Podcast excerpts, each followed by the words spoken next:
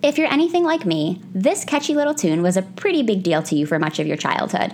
Apologies in advance for getting it stuck in your head. You're off to see the wizard, the wonderful Wizard of Oz. To find he is a wizard of whiz, if ever a whiz there was. If ever, oh, ever a whiz there was, the Wizard of Oz is one because, because, because, because, because, because, because of the wonderful things he does. Yes, I was a big fan of the 1939 movie musical The Wizard of Oz. The flying monkeys are a little bit terrifying, but the rest of it, pretty magical. As you'll hear in the upcoming episode, I'm not 100% sure if or when I read the book that inspired this iconic film, which was written by L. Frank Baum and published all the way back in 1900. If I did, it's hard to separate it in my mind from Judy Garland and her ruby slippers.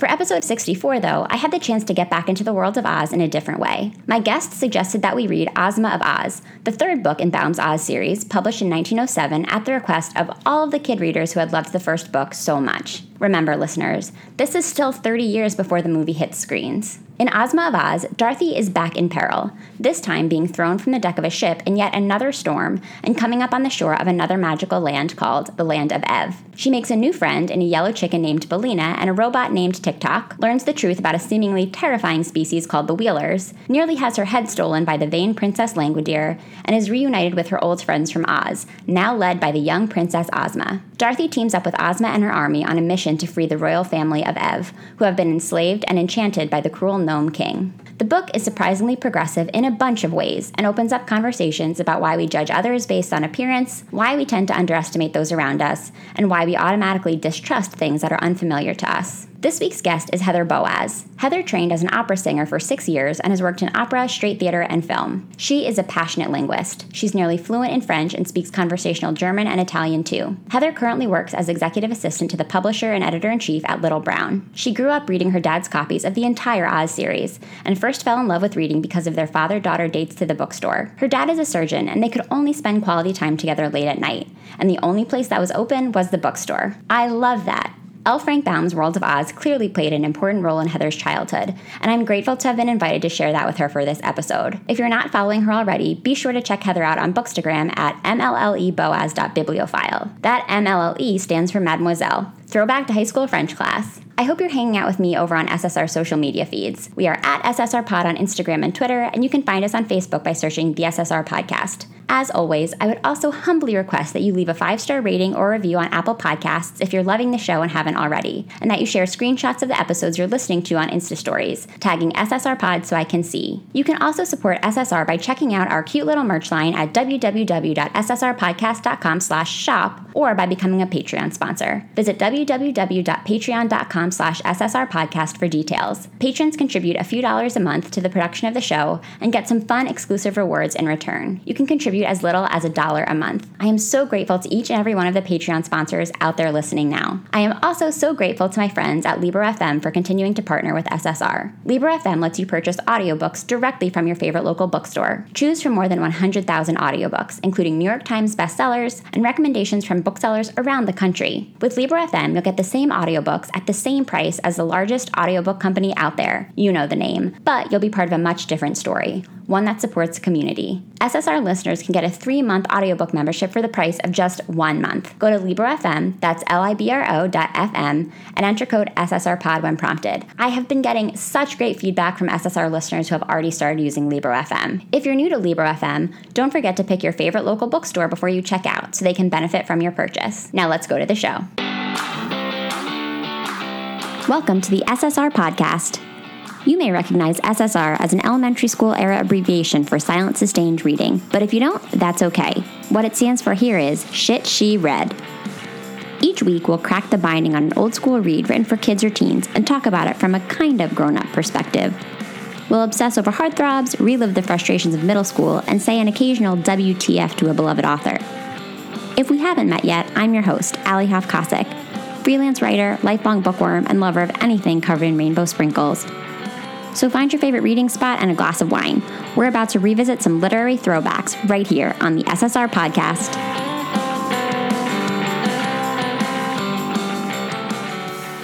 Hi, Heather. Welcome to SSR. Hi, Ellie. Thank you. You are winding down. It sounds like a bit of a crazy work day, and I'm excited that we're just going to have like a little bit of a chill Tuesday night talking about my new friend, your old friend, Ozma of Oz. Yes, exactly what I need.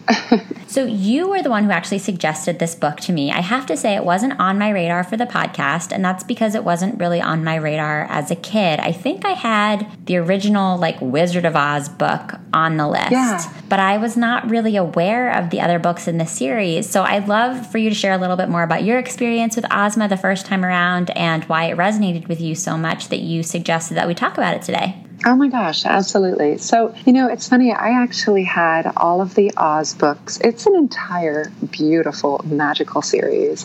And Dorothy is such a strong little girl. And I just loved that as a child. I loved my strong female characters, kind of saucy, kind of talking back to their elders sort of characters.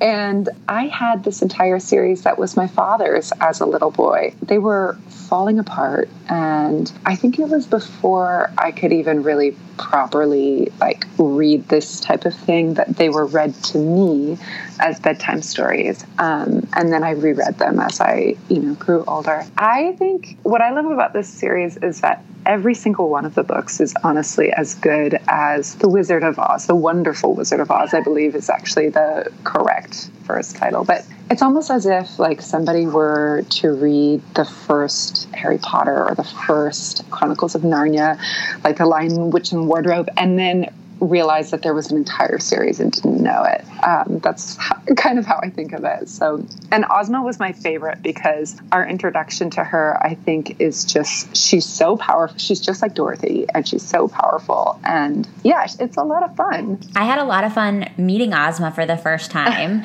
As I mentioned, I did not read this book, and I was trying to remember if I had read The Wonderful Wizard of Oz. I think I probably did. It feels like it would be impossible for me not to have read the book, the original book, as much of a bookworm as I was as a kid. And I did grow up loving the movie. What I found was interesting was that in researching a little bit about the book series and sort of when the movie came into the picture, it's a challenge to kind of, or at least for me, it was a challenge to like divorce my memories of the movie from the reading of the book. And I, I think part of it obviously is because the Ozma of Oz book in particular is almost like a series extension of what yes. I am familiar with in terms of like the world of Oz, which is what we see in the movie and what we see in the original book. But even like just some of the details that I was reading like on Wikipedia and elsewhere while I was researching, it just for me because the movie is such like a cultural touchstone, I personally was struggling to like separate the two in my mind. And again, maybe it's just because I wasn't as dialed in with the books as a kid. So now I'm kind of tempted to go back to the original Wonderful Wizard of Oz book because this book was really quick read and a fun read. I kind of yes. want to go back and see if it was something that I actually did read as a kid and if I enjoyed it and kind of compare and contrast with the movie. Absolutely. Actually, that makes a lot of sense. I, as I was going back through and looking at the illustrations, that was another thing that I, it was just all sort of coming back to me. And actually, something really cool happened. I, as I was reading, I started to picture it, you know, as you do. And I realized that I was picturing what I had sort of pictured as a child. So it was, it was almost like remembering my images of this story that, that were not the illustrations that, you know, just came from my head. And so that was kind of a cool experience to to go back there. But yeah, like for example, you know, Dorothy's slippers are silver. They're not ruby slippers. Yeah, big diversion from the movie that we all know and love. Yeah, the popular slippers. I don't know. I think that it, it's definitely different from the movie. I definitely watched the movie over and over again as a child, also. Um, but I think possibly because I, I read this whole series i'm more comfortable in that that world and sort of you know divorcing it from the movie um, in my mind yeah I, I think it's just an interesting question of like what you're most familiar with and like when, what you're coming to new as a grown-up i had an interesting conversation with somebody when i was recording for the podcast recently and by the time this episode drops listeners will probably have already heard this conversation, but the guest said something really interesting. They said that coming back to the book that we spoke about and not only like reading the book itself and engaging with the book itself, but also engaging with the memory of themselves that they had the first time they read the book, it was like having a conversation with your younger self. And I'd never heard it put that way, but I think that sums it up so perfectly, especially for a book that you had really strong feelings about as a kid. This guest actually didn't like the book that we talked about as a kid and didn't like it again when we read it as an, as adults.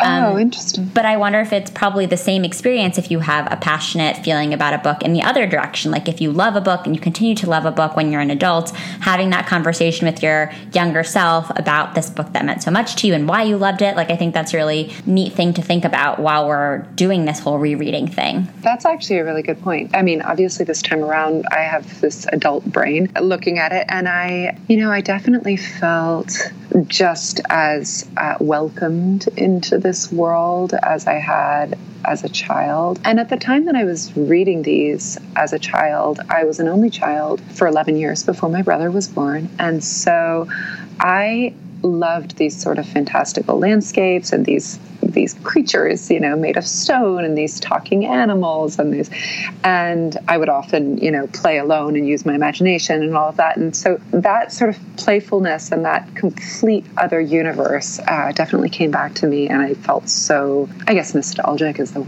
the word for that. Um, but at the same time, I think this time around, and I was reading it with a pen in my hand, which is how I read most of my books. And so I was realizing, you know, sort of lessons or messages that were kind of planted in there and and that was almost alarming to me because as a child it was just a great story yeah um, that's yes. always my struggle with the podcast and i'm always going back and forth because as listeners and anybody who's seen my instagram stories knows i sort of attack these books with a highlighter and a pen and yeah. i do think that it serves the show well because I'm thinking about things in a really active way. And I, I think for the most part, the show would suffer if I didn't do that. But there have been a few books where I've been like, you know what, I'm just going to read this. Like, I think Little Women was one of them where I was like, Mm. First of all, this is such a big book that I don't think it would be efficient, quite frankly, for me to read through this with a pen and a highlighter. Um, and I'm trying to think, there was another one, I think, more recently that I read, sort of just trying not to annotate it. But I totally understand what you're saying. It's like I'm, I'm constantly trying to figure out, am I going to be able to have a more authentic conversation if I just read the book and try to absorb it somewhat as I would have as a kid? Or am I going to kind of drop the ball in the conversation if I'm not more actively interacting with the content. So that in itself obviously changes the way that we read these books. Add that yes. to the adult brain that you mentioned, and it can be a totally different experience. Absolutely. I also think that it's interesting because as children, well, at least with my favorite books, I read them over and over again. Yeah. And it, it, you know, I carried them around with me and I had them read to me and then I read them and then I read them again. I mean, especially with, you know, series um, because it's like one long book that just keeps going. And it's interesting because you're absorbing that over and over again. And I'm sure that as children, that that sort of evolves to, you know, to some degree as you're rereading and looking at it. But, you know, not the way it does when you're looking at it with this analytical, you know, eye as an adult. And it's a good question. Like, does that does it take away from the experience? I mean, can you can you sort of glean the same things from these books if you were to just sort of sink in and then reflect back on what your you know what your impressions were? I don't know. Yeah, I've gotten DMs and messages from a few people who have been like, "Why are you always looking for a lesson in these books? Like, why does there have to be a moral?"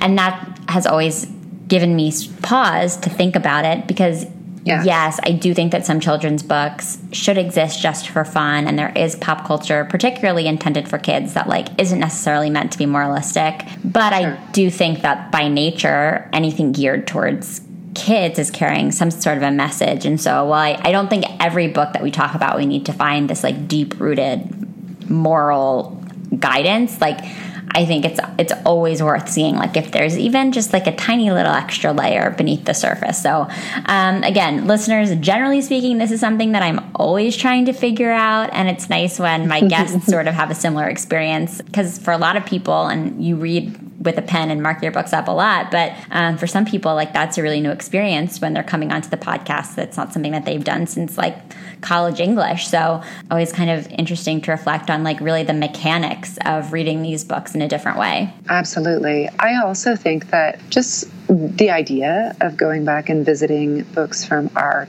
childhood, you know, there's obviously a lot of people sort of get excited by that idea, or it's that nostalgic feeling of dipping back in.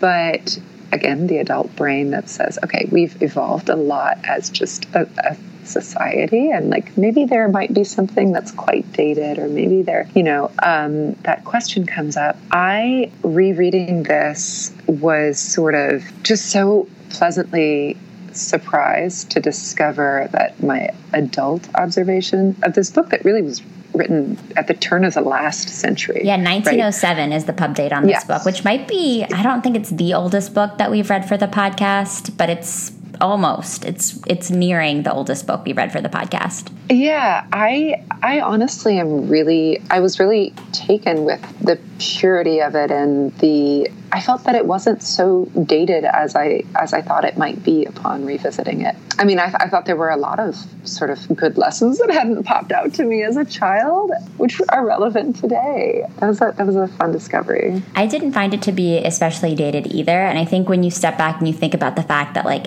as you said, this is a book that was written at the turn of the last century, but not only that, it's a book written by a man about a little girl. That yeah. tends to be where we find ourselves in problematic situations on the podcast. Often, when we're looking back at books from even two or three decades ago that were written by a man about a young girl, that is when things get sticky and there's language and there's just like content that feels really uncomfortable when we look at it through our 2019 perspective. And yes. I really didn't see much of that in this book. And I think part of it is it is such a fantastical world that there's really no like sure. grounding in the day to day issues that we could look at and be like, well, based on our real life experience, like that's not actually fair. We're not really like dealing with that kind of content in this book.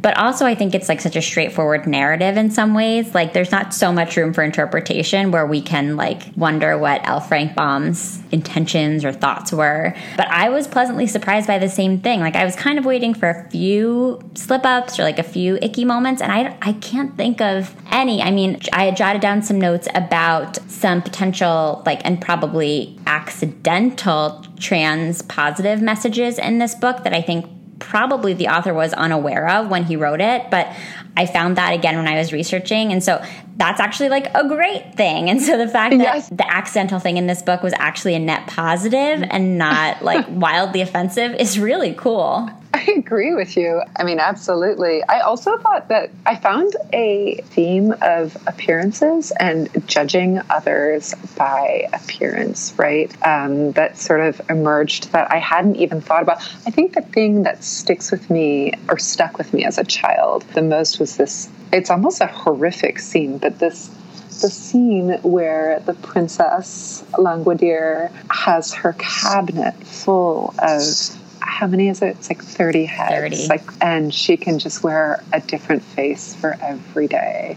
And she's just, that's her life. She's all about it. And so to see that in contrast to, you know, we have Dorothy landing in yet again a strange land right? And she doesn't know where she is. And she's encountering different um, life forms and, again, wild trees and all of the things. One moment that struck me in particular was when just sort of how it plays out when she meets the Wheelers you know and and she she comes to this island and there's this there's this message beware the wheelers and she sees them and she's terrified and she's never encountered a wheeler before. And this moment emerges later where it's revealed that they're they're actually very friendly people and you know it, it was a sort of lesson of like not judging someone at first appearance and, and instantly she's just filled with empathy and will keep your secret safe and yeah I, I found that really beautiful as an adult to read. I agree. And I was genuinely afraid of the Wheelers the way they were described in the book. Yeah. They were really yeah. scary. They were these like I, I, don't even quite know how to how to describe them except for the fact that they have wheels in place of where like an animal's paws would be and they move sort Yes. of on four quote unquote legs but they're wheeling around and they seem to have these really scary faces and they can move very quickly because again wheels and i was very afraid of them and i've now read about a lot of different kinds of scary creatures in middle grade and ya and this was like a very scary depiction and I agree with you when we find out that the wheelers only behave in this scary way because they're like trying to protect themselves and they want other creatures to think that they're scary and dangerous. I think that's a metaphor for the way that a lot of people behave. Yes, absolutely. And and also it's I mean it really is it's a lesson in empathy, a lesson in okay, why is this person behaving this way and does it actually have anything to do with me? The the wheelers ended up meaning no harm. The beware the wheelers message comes from the wheelers trying to build up this reputation of fear around themselves. And, and it, truthfully, you're right. They're described in such a gruesome way. The wheels, I, I had forgotten this, but uh, rereading it, I was just so struck by the fact that the wheels are described as made out of the same thing that human fingernails are made out of. Oh yeah, that was gross. Ugh. the, it's like really gruesome, I think. Um, you know, and they're they're described as, as being very loud and shouting and sort of, you know, these belligerent, volatile creatures. And turns out that it's all self defense. Very interesting. I think the other theme that we see a lot in terms of this like appearances question is there's a lot about underestimation in this book. Like a lot. And Dorothy is underestimated a few times. Billina in particular is underestimated a lot. And she ends up kind of being the star of this book because people look at Billina, who listeners, if you haven't read Ozma or if this is all seeming very strange to you, Billina is a chicken that Dorothy meets when she first comes up on shore in this new fairyland, which is called the Land of Ev. And Dorothy and Billina actually are like swept together off of a boat in the middle of the ocean because there's been a storm and they both are clinging to a chicken coop and then they come up on shore. We're talking about the Land of Oz here, so this all should sound like very appropriate for for uh, L. Frank Baum, the author of Right. the Oz book that everybody knows. This should not seem strange to you if you're familiar with Oz at all. Um, I love that we begin in a storm too. It's just a different kind of storm, but here we are again. Yeah, we're know? back on a storm. Uh, these gales, you know, Dorothy Gale and her family Yeah. just like can't catch a break. The whole reason that they're going off on this ship in the first place is because Uncle Henry is exhausted from rebuilding the house after the last weather incident, which was, of course, the cyclone that brought Dorothy to Oz the first time. And he's so tired that his doctor has recommended that he goes away. And I did think it was kind of funny that like they're going to Australia from Kansas. Like, I'm not quite sure how that works out. Whatever. I kind of love it because I assume that this book is meant to be set at some point in the 19th century, and like love that they're going to Australia from the Midwest. Like you Gales, super worldly. So Dorothy is like kind of trying to make sure her uncle is okay, and so she goes out on the deck of the ship, which was not advised. And I loved, you know, you mentioned a little bit about Dorothy's bravery, and I did love that and the way we see it in this first scene. Um, the author writes, Yet Dorothy felt a sort of joyous excitement in defying the storm, and while she held fast to the railing, she peered around through the gloom and thought she saw the dim form of a man clinging to the mast not far away from her. She didn't lose her presence of mind, even for a second. And like, what a badass. Like, she's literally on top of a deck on a ship in the middle of a storm. She has no idea where she is, and she's not losing her presence of mind even for a second. I also thought she had this like hilariously chill reaction to being blown off the ship. The author says Dorothy gave a sigh of regret at parting with Uncle Henry and began to wonder what was going to happen to her next. Like that was how she felt. Well, uh, I love it too love that it. she finds herself on that chicken coop, right? And Yeah. she, when she discovers that it's a raft, I wrote down this as one of my favorite quotes from it. She says, "Why? I've got a ship of my own," you know, and she's just totally chill. She's like, "Well, I guess um, I, I'll fall asleep and find out what happens next." yeah, she's just like ready for the next adventure. Yeah, and honestly, the whole reason that she was out on that deck in the first place is because she couldn't find Uncle. Didn't she think Uncle Henry had like wandered out there and and and was not following the captain's orders, and so therefore she was going to go rescue her uncle? And I just, I love that. Yeah, she was trying to take matters into her own hands, and she thought that maybe he was looking for her. Like it kind of seemed like that Right. kind of situation where she was worried that he was worried about her, and so Right. she wanted to make sure that he wasn't worried about her, and in turn, she was the one who got blown off the ship. So this is how she meets Billina. She's clinging to a chicken coop, and this yellow chicken pops up and they are now partners in crime and figuring out what to do next. But the chicken introduces herself as Bill, which made me laugh. My dad's name is Bill. Um, and so that was just sort of like a personal thing like, ah, like dad and this chicken have the same name. Um, weird how sometimes my 12 year old brain comes back uh, when I'm reading these books. Then So they have fun. this interesting conversation about why Bill is a girl chicken and why her name is Bill. And I thought this was interesting. Again, like we can't help but project some of our more modern conversations onto these books. And I, you know, I was like, hmm, this is a really interesting, like, trans positive conversation that they're having because Bill is basically explaining the fact that when she was born on the farm, nobody could tell if she was a hen or a rooster, if she was going to grow up to be a hen or a rooster. And there was a boy on the farm who sort of adopted her as his own because she was the only yellow chicken in the group. And he didn't know if, if she was a boy or girl, so he called her Bill. And she's just kind of been like, okay, that's my name. Like, I don't really care what my name is. I know who I am. Um, and Dorothy, interestingly, pushes back and she's like, you can't have a boy name if you're a girl. Like, we're going to add an Ena to the end, and that makes you a girl. So that's how Bill becomes Billina. And I just thought that was really interesting because the author made such a point to share the story. And again, I'm not sitting here saying that L. Frank Baum was trying to be the the forerunner of all of these conversations about gender and gender identity in 1907.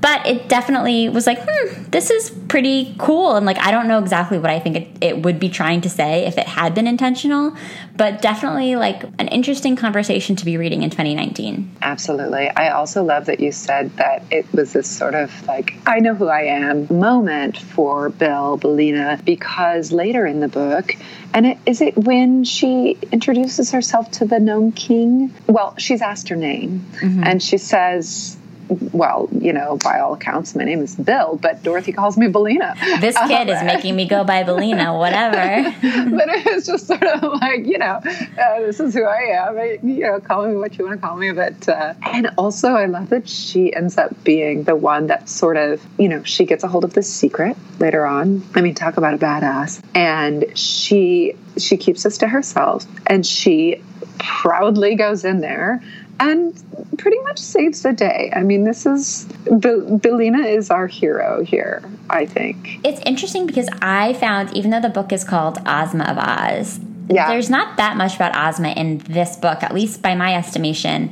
I think Dorothy and Billina are actually more like the central characters and the heroes. I did read in one of the articles that I found before we jumped on today that Ozma, in some ways, is sort of like the most important character in the Oz series as a whole. I don't know what you would say about that. Again, I'm coming to this particular book pretty fresh to this whole world beyond the Wonderful Wizard of Oz, but it does seem that maybe this is the first book where Ozma is introduced and then she becomes more of a presence in the later books in the series. Is that right? Yeah, yes. And this is the third book, although I believe it was actually written before the first or second book. I mean, technically in the series it's the third book, but yes, it's our, to my knowledge, it's our introduction to Ozma, or my first memory of Ozma. Yeah. And, you know, and she has this grand entrance, you know, defying the poisonous deserts between Oz and Ev on this magical carpet, which it turns out was made by, created by Glinda, uh, or gifted rather by Glinda. Uh, and I love that, you know, Glinda comes back in the end. The thing that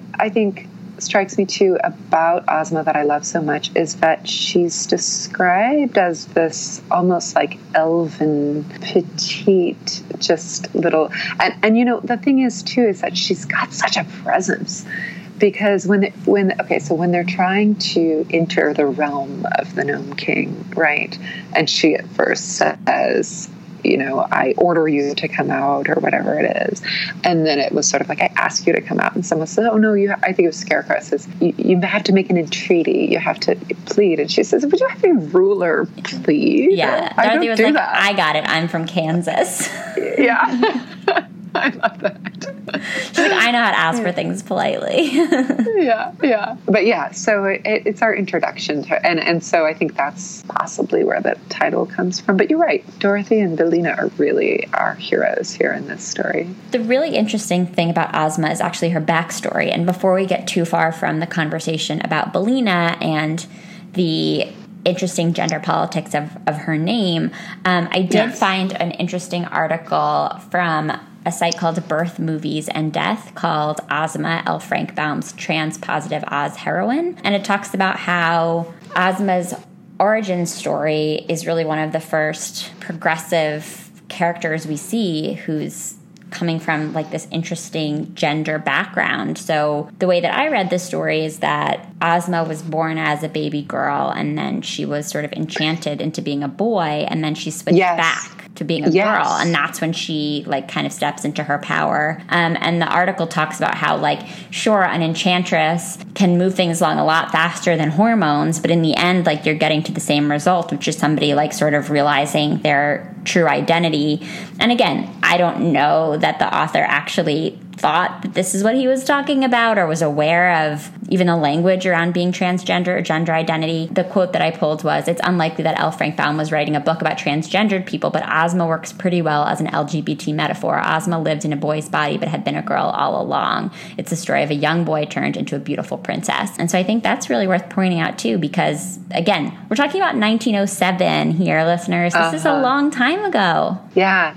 I and this story is shared within in this book within all of a, a paragraph. Yeah, maybe. it's. Um, and it's just sort of it's interesting. It's sort of said not off the cuff, but it's uh, very simply stated. I was born, and then I was I forget how they put it, but yes, you're absolutely right. And that that was I have to think that there's some something conscious about that combined with in the same book with Billina's story. It is very it's just very interesting. Definitely worth mentioning. I thought it was interesting again, as you said, like between that and Billina, I feel like I need to learn a little bit more about the author and where he comes from, what his politics were like, and what his relationships were like. Um, I feel like he's probably a really interesting guy just to have come up with all of this anyway, and to have some of these little hints throughout the book. As you said, I think Ozma's backstory was maybe a paragraph. Like it was sort of just yeah. like thrown in there. But for me, it packed such a punch. So I wanted to make sure we talked about it. Let's talk more about Princess Langwidere because you mentioned her briefly. I'm obsessed with her. I know she's horrible and vain and evil, but she's one of the most fascinating characters that I've read in a long time. So the deal with Princess Langwidere is that Dorothy and Billina have come to this land of Ev, as we've mentioned, and they're trying to figure out who's in charge. They find out from Tik-Tok, who, fun fact, is one of the first mentions of robots in English literature. Who knew? Oh, Again, oh, L. Frank Baum, one of the pioneers in all of these different kinds of ways, he shares with them the fact that the king of Ev is dead. He has actually thrown himself into the ocean and drowned because he sold his wife and children into slavery under the Gnome King, who we've also talked briefly about so far. And he had kind of like traded them for eternal life. And then he realized that like he was too miserable and felt too horrible about what had happened. And so he commits suicide anyway. And Princess Langwidere is a family member who's stepped in. She's this like young, kind of teen sounding girl. She. I don't think she could be older than 20 the way she's described. And she is a very unwilling monarch. Like she really doesn't want anything to do with being in charge, but she really enjoys the trappings of being royal. And so, as you mentioned, she has these 30 different heads that she puts on. There's one for every day of the month if she wants. And the only way that people know who she is is she, I forget what the accessory was, but is it her like, does she have a bracelet? I forget. Yeah, it's um, a ruby key. Oh, right. And I, I think it's what unlocks the cabinet, but yes. it's basically, it's around her wrist. And and so, you know, she dresses also to, she always dresses the same way. That's right. She always dresses the same way In because. White. Yes, because it, it flatters all of her, you know, various heads, and and it's said that the the only way that anyone knew that they were in the presence of a princess is because of this key around her wrist. One of the facts about the different heads too that I find so interesting is she mentions picking out as like number 17 or something like this.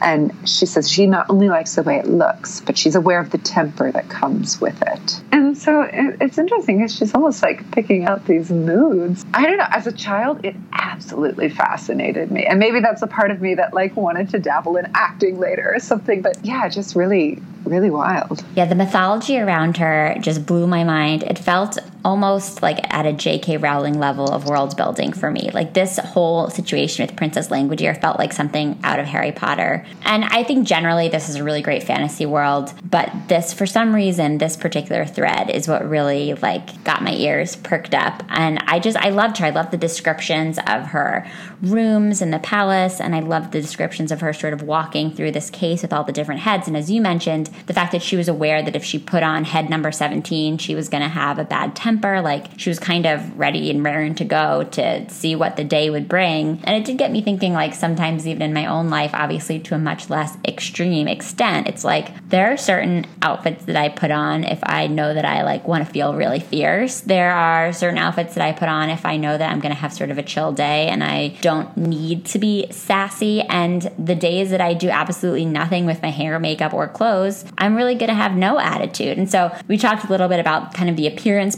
politics of this book and how much stock is placed in appearance. And I think this conversation about the fact that Princess Langwidere is like making decisions about what her mood's going to be like based on how she looks is again something that you can relate to the real world. Oh, I found it incredibly relatable. I know that I've had somebody say, you know, I've had, you know, a coworker, a friend say, "Oh my gosh, you look fantastic today," and I'm like, "Yeah, it's because I feel terrible," and it's, you know, it's like the the full face of makeup and the higher the heels or whatever. And that's, you know, what does it for me. It's like for everyone, they have their different way to make themselves feel, you know, feel a certain way, but absolutely uh, was relatable to me. I would like to see her in a movie. I read that there was like a Canadian TV show, a 1987 Canadian animated feature film called Dorothy Meets Ozma of Oz. But I want to see a live action depiction of Princess Langwidere. I want to see what her rooms look like. I want to see that cabinet of heads. I want to see it all.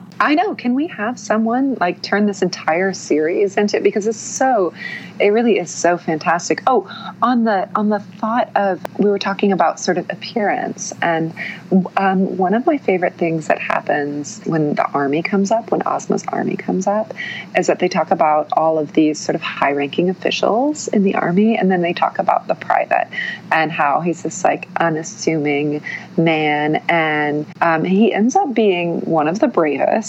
And then at the end, the way that he is promoted to rule all of the armies and everything. I just found so I, I love that. I love that. It's the same thing like the cowardly lion. You know, he says, "Oh, I'm so cowardly. I'm so cowardly." And t- two or three times in this book, he's the first one to step forward and say, "Oh, I'll I'll go. I'm so I'm so terrified. I'm so scared, but I'll be the one to do it." And I just sort of love that because it plays back into that theme of sort of, you know, at first sight, you may not think this unassuming person has all of this strength and power in them. Incidentally, I loved the illustrations of the cowardly lion in the book and Yes. his little ponytail. Yes. I love him. I think I decided because of reading this book that my dog Irv is going to be the cowardly lion for Halloween because he looks kind of like a lion and he's afraid of everything. He's this like big floppy dog that is afraid of like a leaf blowing and I think he would be a perfect cowardly lion. So, thanks to Ozma of Oz for that inspiration.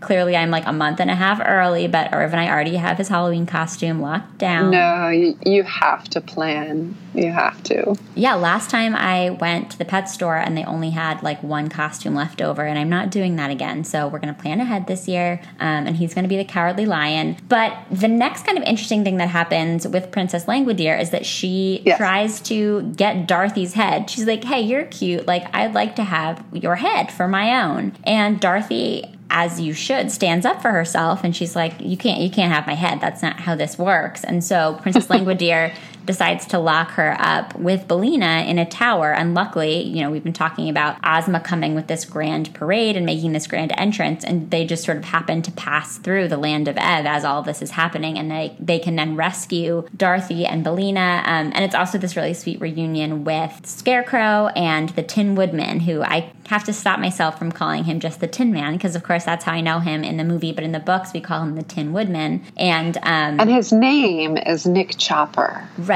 that's his given name. If we're going to be fully respectful of him, he's Nick Chopper.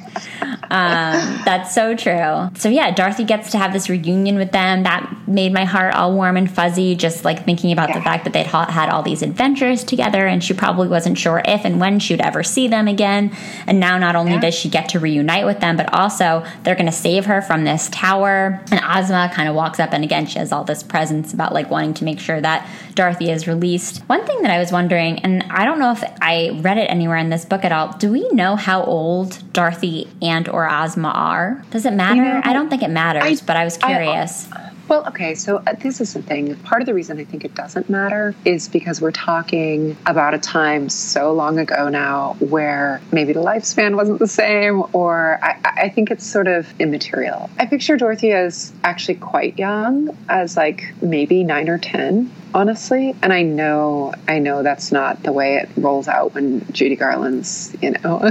That's why it's so confusing. I know, I know. And I think Ozma as well, no older than 16 is how I'm picturing Ozma. But oh, again, we're also talking about time that is kind of not measured in the same way that it is, you know, in this world. So, I also think the idea is that this, you know, this is a book obviously targeted toward young kids and yeah.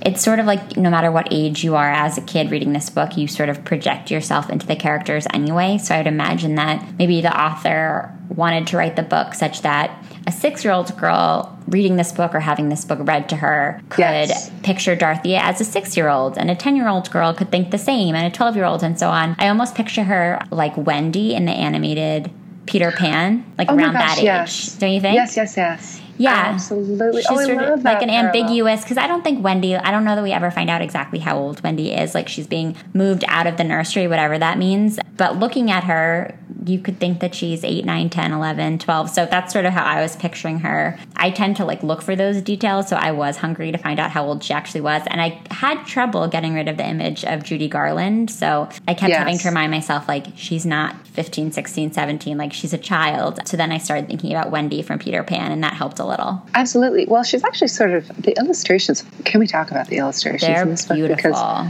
they are so gorgeous. And this, I think, you know, the editions that you can get are the only ones. You and I have the same one. And honestly, this is what my father's books that were falling apart looked like, same colors and everything. And yeah, she's depicted so differently from the Dorothy we know.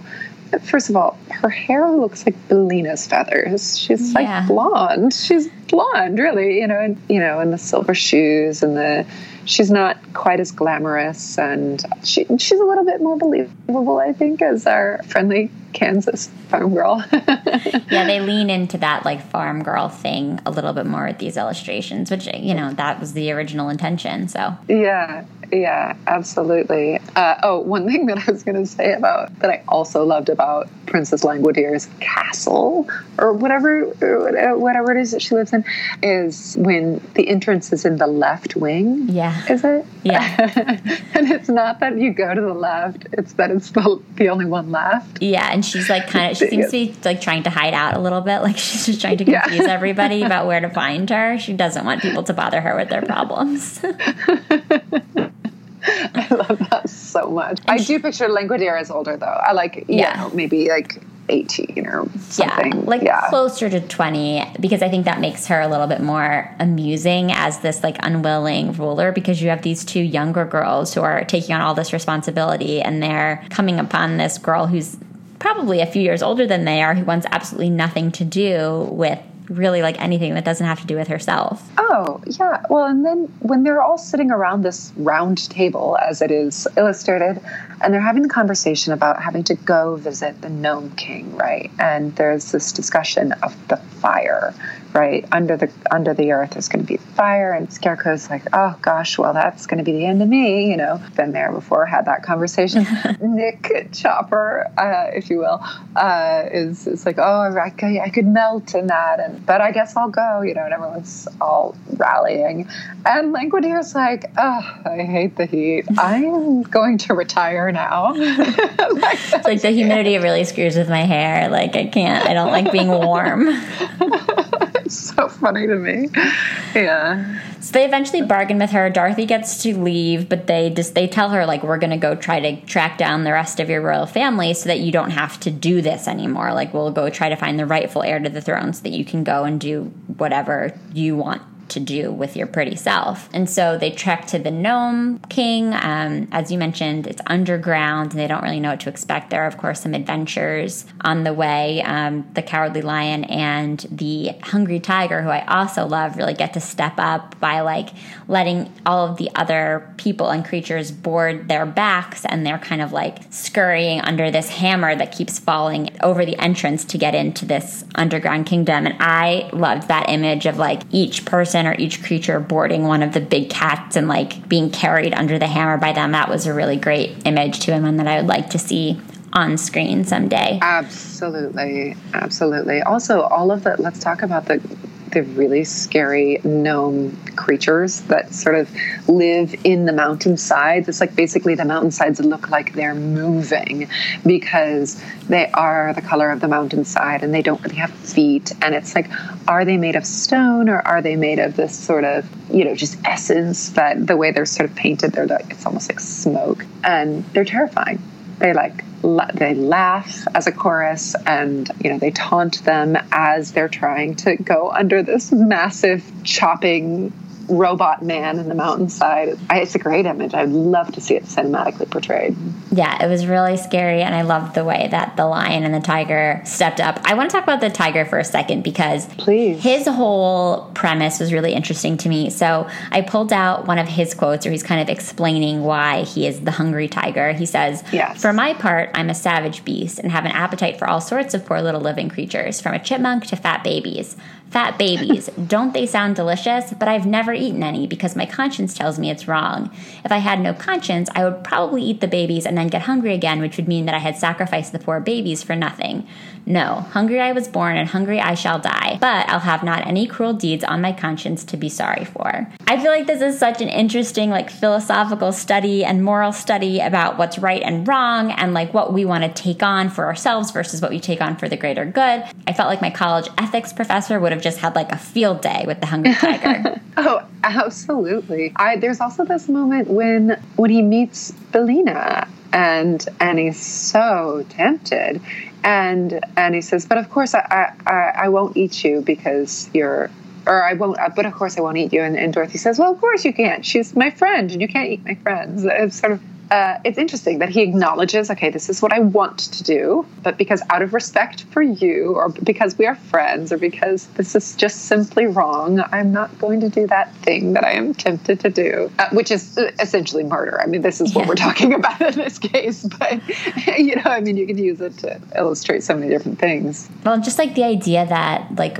regardless of whether he eats or not, he understands that the end is going to be the same. Like, he's always going to be hungry, no matter what happens, he will be hungry. And so he doesn't want to hurt any living creature in the process. I thought that was just so interesting. And I wonder how I would have thought about that as a kid reading this book. Like, I wonder how much of that I would have understood as this like big ethical question. Yeah, I, I think it is interesting to use the idea of hunger. I don't think that so much would have like resonated with me as a thing to, you know, because normally I guess what what do we teach children something that's that's like tempting is i mean i guess like what stealing the cookies or whatever but like theft or like you know hurting somebody or like being selfish or these sorts of things. This is a really interesting way to illustrate temptation and sort of listening to your conscience. And i also think it's of note that it is part of his identity. It's part of his name, mm. you know, that he will always be. Like he doesn't even, it, it, it's not just that he says it, he, he just is the right. hungry tiger.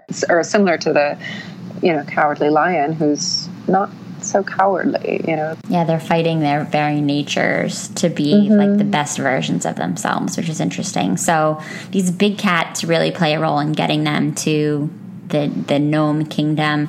And we've touched briefly about what happens when they get there, but basically what they learn is that the gnome king has taken the queen of Ev and all of her children and has actually turned them into ornaments. So he bought them as slaves, which felt icky, all the language around like they're yes. not my servants, they're my slaves. He has actually turned them into what he calls a bric-a-brac or decor for his rooms. Mm-hmm. And he's so power hungry and greedy. There's this scene where he like calls out thousands and thousands and thousands of soldiers that just fill this whole cavern.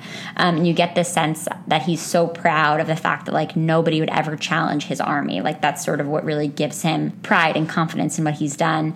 Um, and oh, it's so gross. It's so gross. Like he, I think he literally says like no one has or ever will challenge me. Um, and he just likes to like look at his power. He has these physical manifestations of his money, his power, um, his aggression. So he has his soldiers and he has his stuff. And most of his stuff, I have to believe, was actually once like a living thing that he's now enchanted to become a thing. And he basically tells the traveling crew from Ozma's army, and then we have, of course, Dorothy, and we have Billina, that he will let the Ev family members go if they can go and identify which of the ornaments were originally the Ev family. And pretty much everybody fails. They all try, and they are then turned into ornaments, which was the deal that the Gnome King made with them. If they went through and they were wrong and they didn't guess any of the ornaments correctly, they would then be turned into ornaments themselves. Dorothy is actually the only one who, like, legitimately has a correct guess because she goes through and she has no prior information and she touches one of them and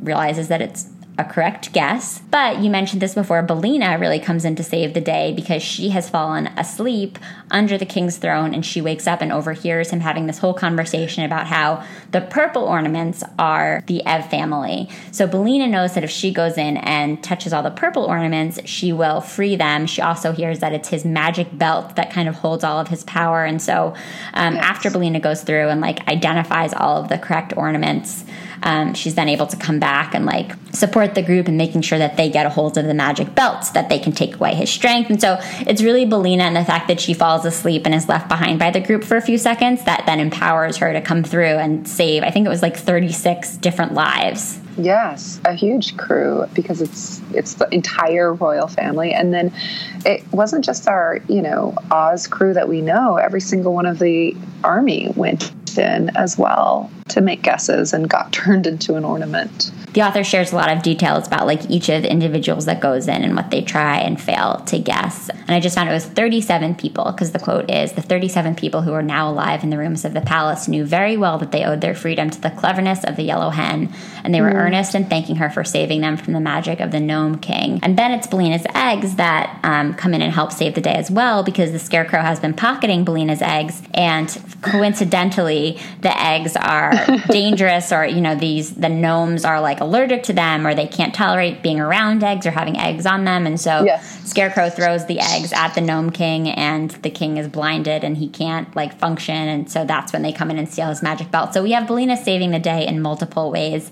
And the whole thing about her eggs is interesting because like from the beginning, she doesn't really have any intention of like doing anything with her eggs, but she's very serious about laying one every day. And Dorothy kind yes, of tries to routine. understand. Yeah, she has a routine. Like she doesn't actually want to hatch them, which I thought was kind of interesting. Like as a woman, woman, like, hmm, what are we trying to say here? Like, I don't want to hatch the eggs. I just want to lay them because that's my right. Um, but yeah. I thought that was kind of cool. Like, I was trying to figure out, like, where are we going with this? Because the author is very deliberate about all of those scenes where Billina was like, no, I'm laying an egg. And also deliberate about, like, and the scarecrow is picking it up and pocketing it. And I knew that was going to come back somehow. So Billina saves the day in multiple ways um, and allows them to take back the magic belt, which then gives them the opportunity to get away. And they go back to Oz, and there's a parade, and it's amazing. And Dorothy becomes a princess, and it's like everything that my Wizard of Oz moving, loving heart ever could have wanted in that scene. Absolutely. There's a scene where they're coming up to the Gnome King's lair or mountain, and Billina says she stops the entire cavalcade, as as a Tin Woodman puts it, uh, and goes off into the bushes. And everyone's like, "What is going on?" Right. And Dorothy's She's like, she's got to lay her egg. And, and he's like, well, this is hardly the moment. Like, come on.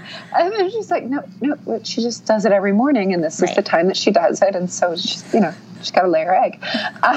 It's so funny. So much that, like, yeah. I also the fact that the eggs are quote unquote poison, I thought this was another um, kind of example of the almost just like prejudice against the unknown. So the whole thing is that they come from the above ground, and so therefore they they are poison. But it really just sort of serves to disarm or terrify the people underground because there's no mention of it's not like the the wicked witch you know melting into a puddle of anything it's just like oh he's got egg in his eye and suddenly he can't move because he's terrified sort of thing that to me I don't know quite what the message is there, but it struck me that they were not really as you know real weapons mm. as the as they were described before.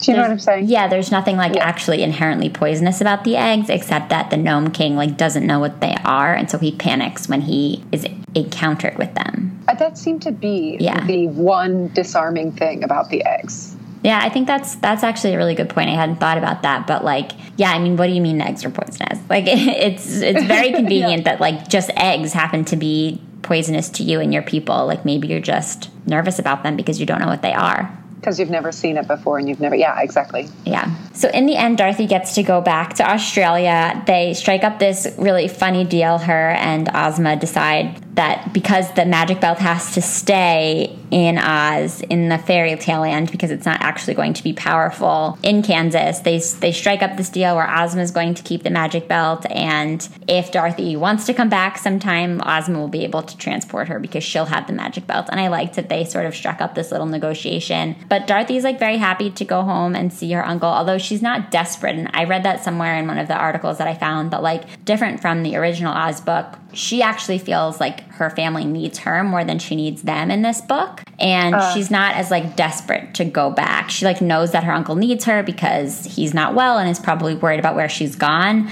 But she's not like you know there's no place like home there's no place like home. It's more a sense of responsibility that she has to do the right thing and go back right well and it's she ends up going to Australia. Yeah. Too. I mean, uh, Uncle Henry's made it, right? But he's not getting on that boat back. It's sort of like, I know, wouldn't. When did they get back to Kansas? So I think that that's a good point because the book begins that way also how can i help uncle henry and also the whole idea of her accompanying him to australia is to care for him you know, and um, so it is this sort of position of strength and caregiving that's it's cool to see Dorothy in after the whole original Oz.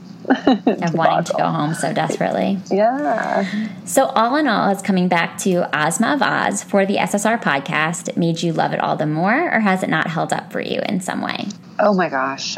I was so excited to reread it and to discover sort of those things that we were talking about from the adult brain point of view that I was sort of wary about and realized I was pleasantly surprised to discover it was much better than I could have imagined. Yeah, I mean, it made me want to give this book to any children that I know, you know, and and to go back and read the rest of the series. So absolutely loved it. Loved it so much more. I'm so glad to hear that and I'm so glad that you introduced me to this book. I feel like I need to go learn more about the whole series and maybe read a few of them myself. Other than Ozma of Oz, what have you been reading lately and loving? What would you recommend to our listeners? I know you read a ton and there's no oh rules. Oh it doesn't have to be a YA book. It can be any genre, whatever you've just been particularly enjoying and want to share. So this is interesting. I have had um, difficulty focusing lately, and so what I've been drawn to most are short stories, essays, things that come in in small bites. And so a couple that have really stuck with me lately that are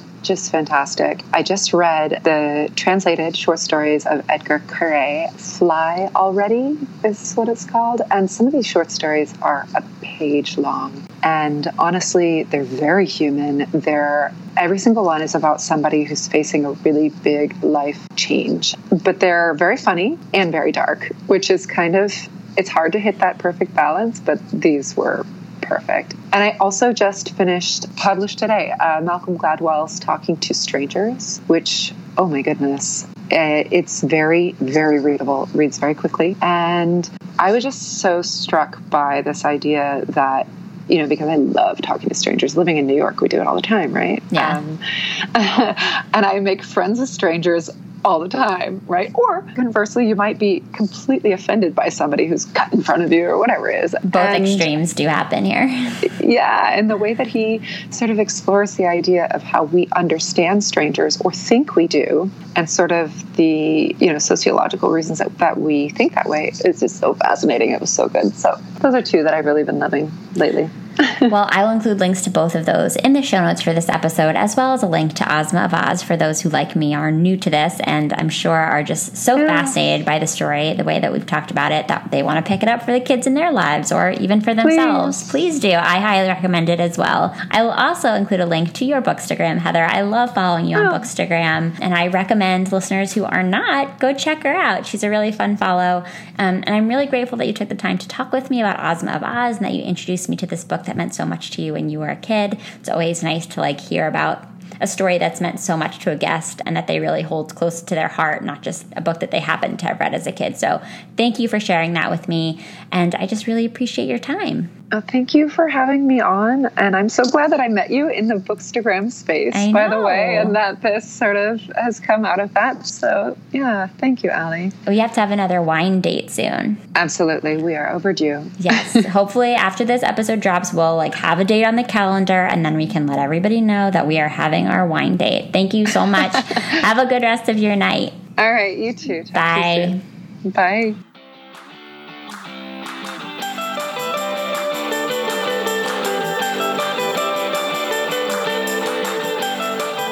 Thanks so much for listening to the SSR podcast. Check out our website at www.ssrpodcast.com for show notes and other information. And be sure to connect with us on social media for updates on upcoming episodes, behind the scenes inside scoop, and some good old fashioned book talk. Find us at SSR Pod on Instagram and Twitter, and search SSR Podcast on Facebook to join the group. To reach out directly, you can send me an email at hellossrpod at gmail.com. If you're loving the show, it would mean so much if you could subscribe, leave a five star review, and share your thoughts with a comment. And don't forget to tell your friends too.